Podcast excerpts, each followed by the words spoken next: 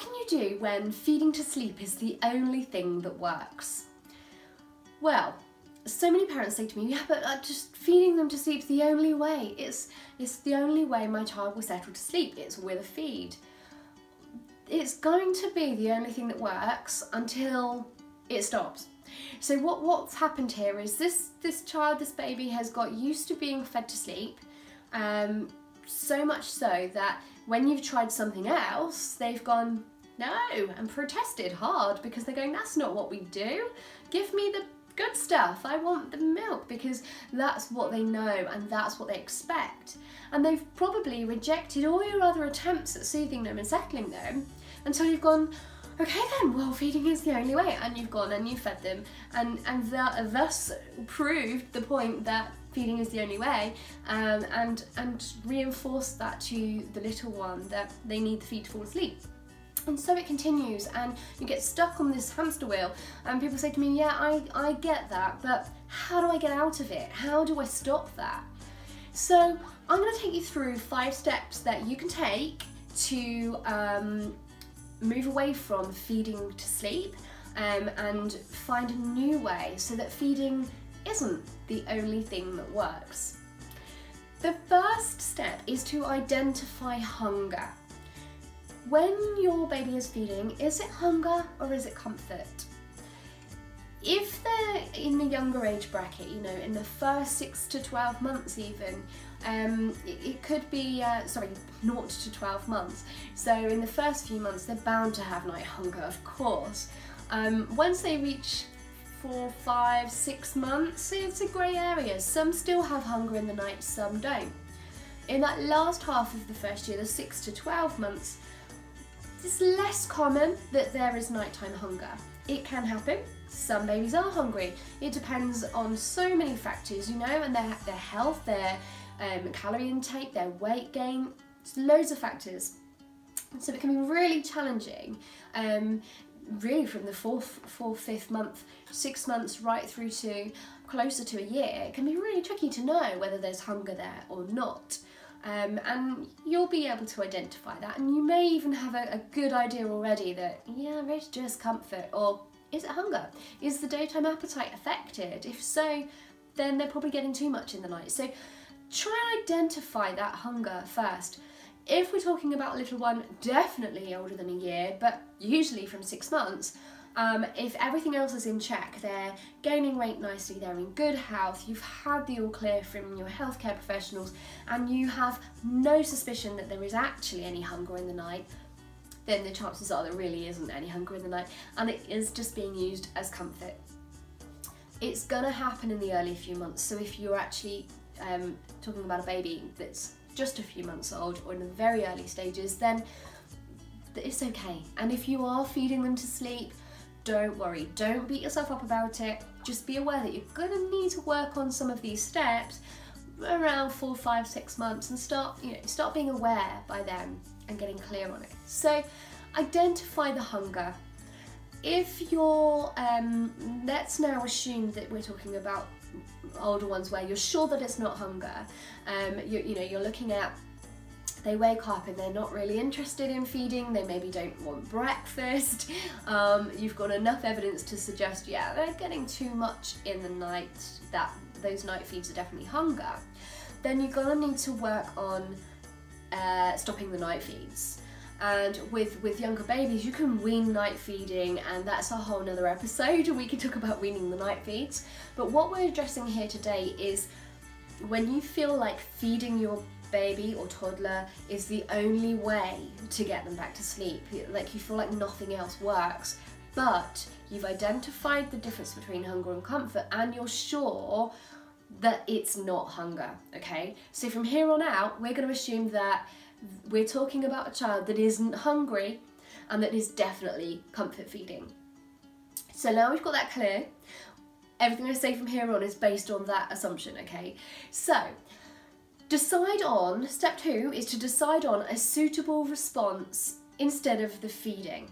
So don't just take it away and go, I don't know what I'm going to do, but we'll just try anything. Get a plan. Get a plan in place and decide on what that response looks like. Now, at first, if you're, for instance, going to respond with um, a very common one is the shushing and patting. If your response is going to be that, it's nice and soothing. If you're going to do that, fine. But just be aware that your baby or toddler is likely to push you away, um, brush you off, cry or get irritated and, and appear to not like it. And, and this again is another reason why parents often go, nothing else works. It won't work unless you persist.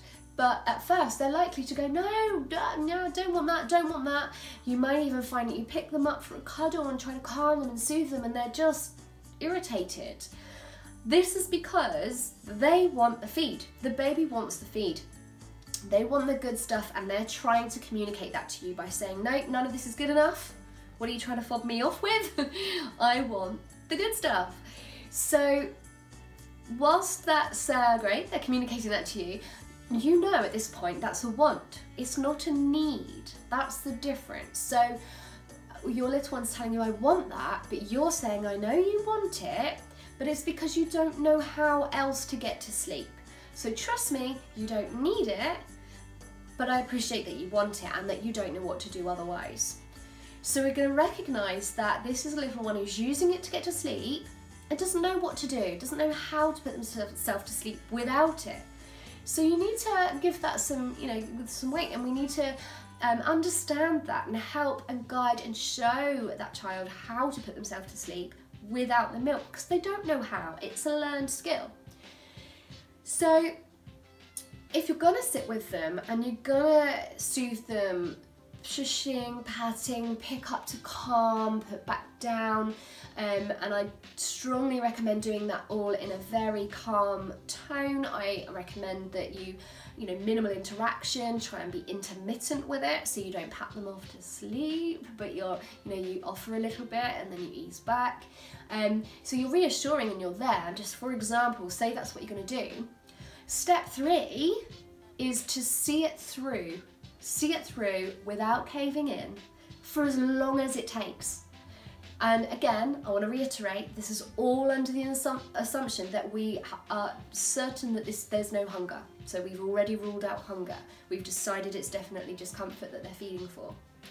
Okay, so in that situation, you're gonna you're gonna see it through, whatever your response. It might not be that. It may look different to that. It may be more of a regulated response where you you come in, reassure, go back out, come back a bit later. Whatever your plan is, um, see it through without caving for as long as it takes. At bedtime, for as long as it takes. When they wake in the night and you go back, you do the same thing for as long as it takes. Now, uh, the reason why, because some people say to me, so how long would you give it before you uh, just go and give them the milk? No! Don't give in and give them the milk at all because if you do, you're I'd rather you didn't even begin. I'd rather you just gave them the milk and live with it. Because if you're gonna take action and you're gonna stop doing that, you need to see it through.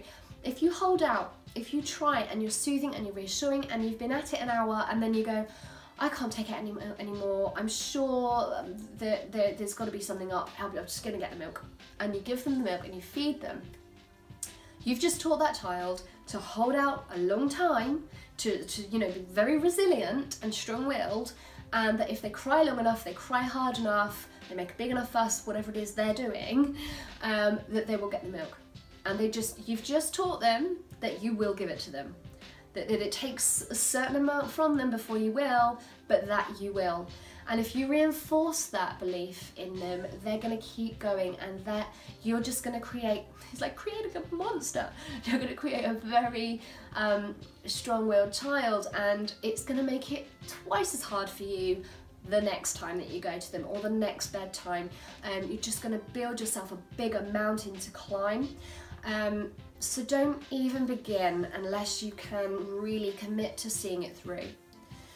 Now, in the instance where um, if you decided that there was hunger in there, um, then that would be a whole different rule book. So if you if you were you know, if you were going about this kind of plan, you got so far through and then you actually went, no, I really think my child actually is hungry. What do I do?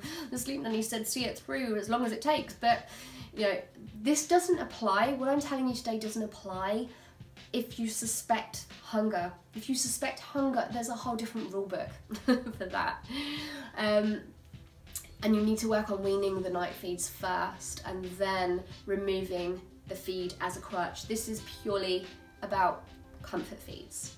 I can't stress that enough. I don't want people stuffing their babies at night because I said so. I'm not telling you that. You absolutely, if you have a hungry baby, you feed a hungry baby.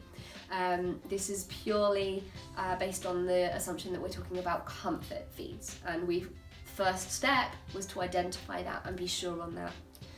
So, step one, identify the hunger. Step two, decide on a suitable response.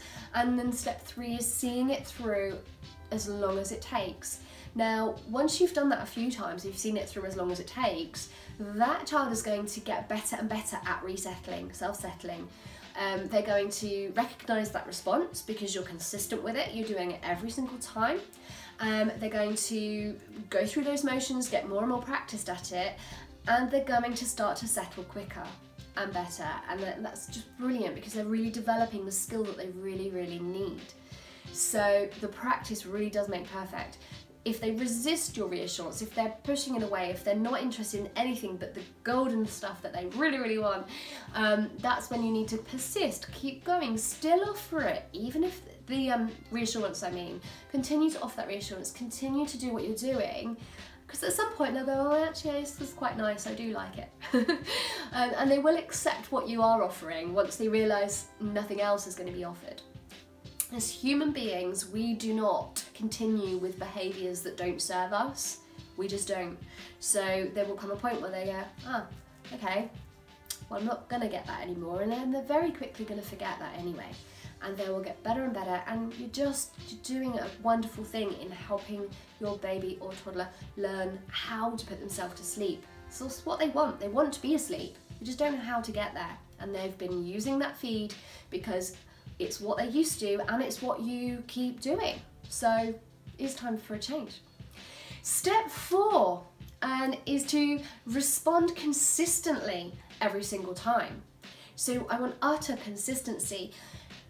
Whilst I said you see it through uh, for as long as it takes, see what through. See that consistent response through. So the response you put in, step two, decide on a suitable response, see it through for as long as it takes, make sure it's consistent. So the exposure to the you know the thing that you're doing at bedtime that, that your child sees, goes through, experiences and learns from is repeated every waking. Um, so that they're seeing the exact same thing every time. If they if they get that from you at bedtime and then at one or two wakings in the night, but then at the third waking you feed them, or at the third waking you just bring them into your bed, or something different happens, again, they're going to think, yeah, there's this other outcome that I can get, so I'm just going to hold out for it. and what you want to do is uh, make it very clear that it's the same every single time. And if you do that, you're going to get results faster. That child is going to feel safe and secure, they know where they stand because it's recognizable. They're not confused, they're not wondering. You've made it very clear. It can feel. Um, it can feel quite like you know rigid when uh, from your perspective as a parent but from a baby's perspective they just love that clarity you're not giving them mixed messages um, or confused ideas it's just it's very clear and they'll slip into a nice rhythm like that which is brilliant for them okay so be absolutely consistent with that response every single time that you respond to a waking and then my fifth step for you um, in this is give at least a week to 10 days of super consistency. I mean, no one offs at all. Every single bedtime and night waking has been met with the exact same response every single time. If you're still struggling, then you can question whether that works or not and whether you need to change the response, whether your response needs an adjustment somewhere. Um, but you need to give it a good week to 10 days. There's no point in going, uh, okay, one night I did that and it didn't really work. it won't work that quickly. It needs time, you know, habits take time to form, they take time to get rid of and to bring in new ones. Um, so give it time. But it won't take too long. They're, when they're little, they're like sponges, they adapt very quickly, they're very moldable. Um, but yeah, don't just throw in the towel after a few a few days. It's it needs time to set in. Okay, so I'm going to round up for you. Your step one is to identify any hunger because we want to rule out hunger first before we go any further. If you're certain that it's comfort feeding and that you're finding no other way of resettling your child other than using comfort feeds, and you're certain it's not hunger, proceed to step two, which is decide on a suitable response um, something I can help with and, and something that you know you, you, can read my book and we you know I'll go through lots of options in there. So um, you'll find the right way for you. Get that response get it planned know what you're doing. Step three see it through. Once you know what you're doing and that's why it helps you've got to know what you're doing. Because you can't see it through if you're going to second guess yourself and question yourself every few minutes especially when you're tired and it's the middle of the night brain does crazy things. So get clear, get sure, then see it through as long as it takes. Step four is to respond with utter consistency. Make sure that it's consistent every single time. And then step five, give it some time. Be super consistent. If after a week you're thinking, yeah, well, there was this one time I did that, and there was this one night that we weren't actually home in time for bed, that's not consistent. So you need a week of at least you know, every bedtime and night waking being met the same way before you adjust something. So there you go.